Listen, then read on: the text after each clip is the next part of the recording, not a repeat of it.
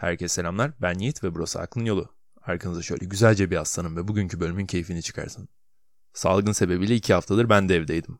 Herkesin yaptığı gibi biraz ailemle vakit geçirdim. Televizyondan virüsü falan takip ettim. Karantina başlar başlamaz podcast atmak da istemedim açıkçası. Çünkü bu kolonyayı pahalıya satanların yaptığı gibi fırsatçılığa gireceğini düşündüm.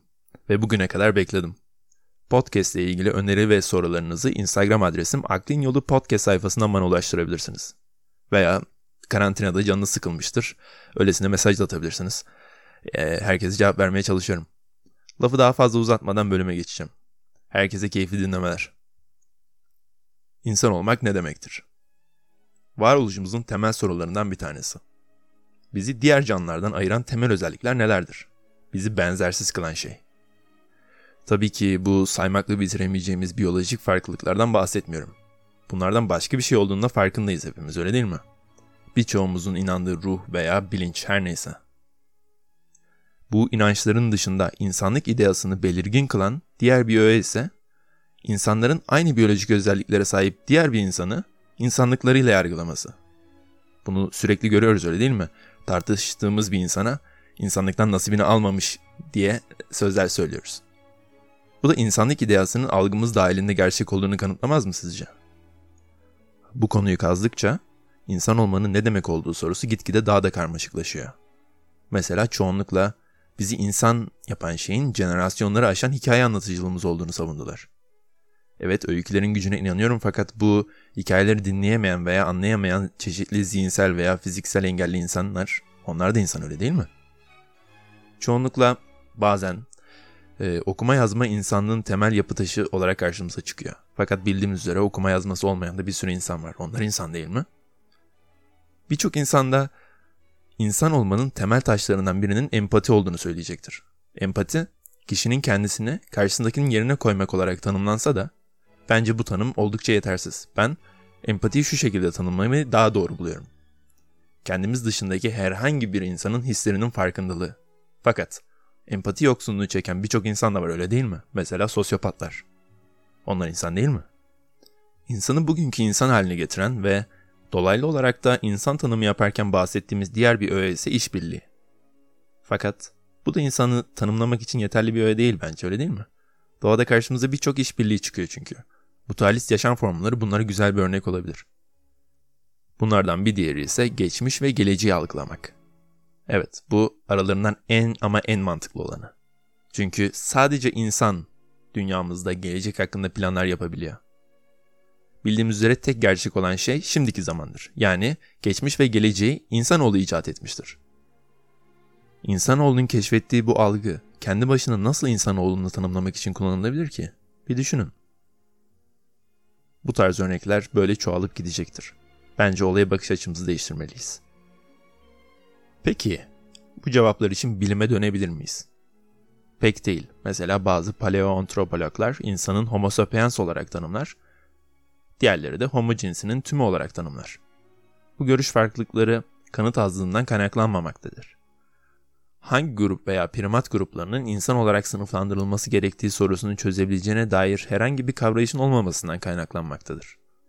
Biyologlar bize bir organizmanın insan organizması olup olmadığını söyleyebilecek donanıma sahip değillerdir. Çünkü insan bir bilimsel kategori olmaktan daha çok bir halk kategorisidir, bir sosyal bir kategoridir. E, bilim de bu sorunu açıklayamıyorsa başımızı daha sosyal ve hal faktörlerine çevirelim isterseniz. İnsan olmanın gerektirdiği diğer sorularda bilimde olduğu gibi burada da devam ediyor. Ve bu bölümde yapmaya çalışacağım insanlık tanımı tarih içinde çoğu zaman büyük tehlikelere yol açmış.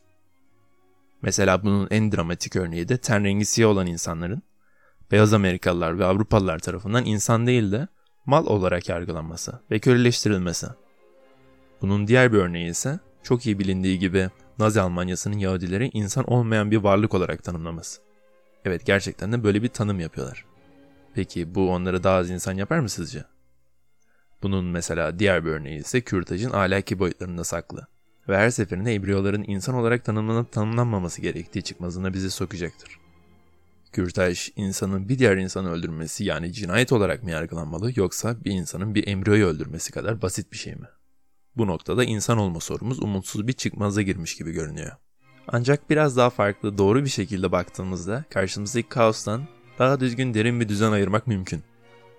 Eğer insanın belirli bir taksonomik kategori belirtmesi gerektiği resminden uzaklaşırsak, işler biraz daha çözülmeye başlayacak. Bakın şimdi. Bazı kelimeler vardır. Şimdi, burada ve ben gibi. Bir de başka türlü kelimeler vardır. Mesela Eyfel Kulesi.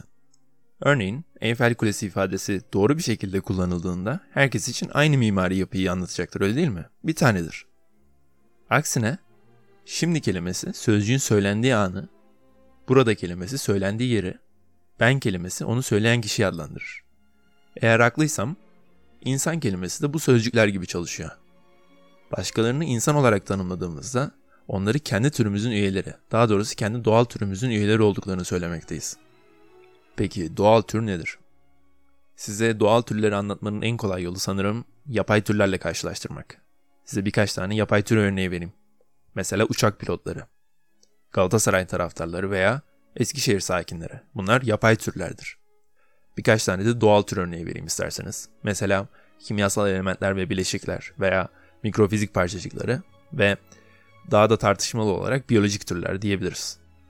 Bunlar zaten oradadırlar. Oradaydılar. Bu doğal türler arasında sadece insan, dilsel ve sosyal pratikleri nedeniyle var olurken az önce söylediğim gibi diğer doğal türler zaten oradaydılar. Doğal kavramlarımız zihinden bağımsız bir dünyanın yapısal fay hatlarına karşılık geldiği iddia edilen kavramlardır. Yabani otlar yapay bir türdür. Çünkü sadece belirli dilsel sözleşmeler ve sosyal pratikler nedeniyle var olurlar. Ancak eğrelti otları doğal bir türdür. Çünkü yabani otların aksine onların varlığı dilsel sözleşmelerimize duyarsızdır. Filozoflar dizinsel ifadelerin dilsel anlamlarını içeriklerinden ayırırlar. Bu endeksin içeriği yaptığımız isimlendirmelerdir. Örneğin ben buradayım dersiniz. Burada kelimesi oturduğunuz yeri belirtir öyle değil mi? Burada kelimesinin dilsel anlamı olduğum yerdir ve eğer insan kelimesi kendi doğal türüm anlamına geliyorsa bir varlığa insan olarak atıfta bulunmak, atıfta bulunduğum varlığın kendi olduğum doğal türden biri olduğu, bu türün bir parçası olduğu anlamına gelmektedir. İşte bu yüzden bir biyoloğun ağzından çıkan X varlığı bir insandır lafı, X Homo sapiens türünün bir üyesidir anlamına gelirken, bir Nazi'nin ağzından çıkan X varlığı bir insandır lafı, X varlığının Aryan ırkının yani Nazilerin dünya üzerinde oluşturmaya çalıştığı ırkın bir üyesi olduğu anlamına gelmektedir. İşte insan olmanın ne demek olduğu tam olarak budur. Şu ana kadar insan olmanın bilimsel özelliklerinden bahsettim size. Fakat Milliyet blog yazarı Hülya Çakıcı çok farklı bir açıdan almış bu konuyu. Onu da size okumak istiyorum. Her şey değişir. Hiçbir şey kalıcı değildir. Doğanın kanunudur bu. Ama bazı şeyler kalıcı izler bırakır. Kimi izler silinir akıllardan, yüreklerden. Kimine de yüreğin baş köşesine yerleştiririz. Unutamaz insan. Yani insan seçim demektir. Kendi kararları doğrultusunda bir hayatı yaşadığını anlamaktır insan olmak. İnsan olarak doğduktan sonra insan olarak kalmayı seçmek ve bu seçimin gereklerini yapma iradesini gösterebilmektir.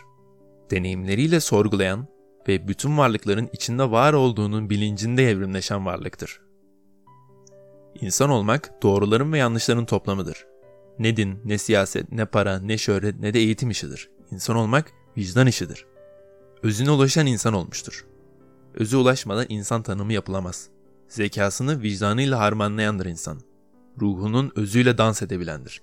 Her türlü iyiliği ve kötülüğü kendinde barındıran, kendini dünyanın en akıllı yaratığı sanan, dünyadaki her şeyi ona gönderilmiş sanan bir canlıdır insan. Böyle düşünen hem cinslerimiz yüzünden rahat nefes alıp yaşayamıyoruz. Yani insanı tanımlamak mümkün değildir. Eylemlere bağlı olarak çoğunlukla değişkenlik gösterir. Onun hakkında söylenebilecek en net tahminler, en şaşmaz öngörüler bile yanılgılarla doludur. Çünkü insanların çoğu teorisine süslü, pratiğinde yoktur hayatın. Hamdım, piştim, yandım sözündeki son insan olmanın da son evresi yine yandığı halidir. İnsan olmak tam olmamak demek. Kocaman bir boşlukta yalpalanıp sonra da büyük bir hızla düşmek demek. Kötülüklere katlanmak demek. Kötülükleri yapmak demek. Acı demek ama yine de yaşamaya çalışmak demek. Hem her şey demek hem de hiçbir şey demek. altı üstü bir ölüm kadar yaşıyoruz demek. Mevlana'nın bir sözü vardır diyor. Biri gelir seni sen eder, biri gelir seni senden eder. Hepimiz, kendimiz de dahil, hep sen için uğraşır. İnsan sen için uğraşanların şekillendirdiği bir eserdir. Havuz yapıp problem yaratıp, içini geçmişle doldurup sonra eskiye atıp, dibini delip, suyu boşaltıp, boğulanı da gömmek demektir. İnsan olmak iyi insanların seni sevmesi, kötü insanların senden nefret etmesi demektir. Kısacası az sevilmek demektir.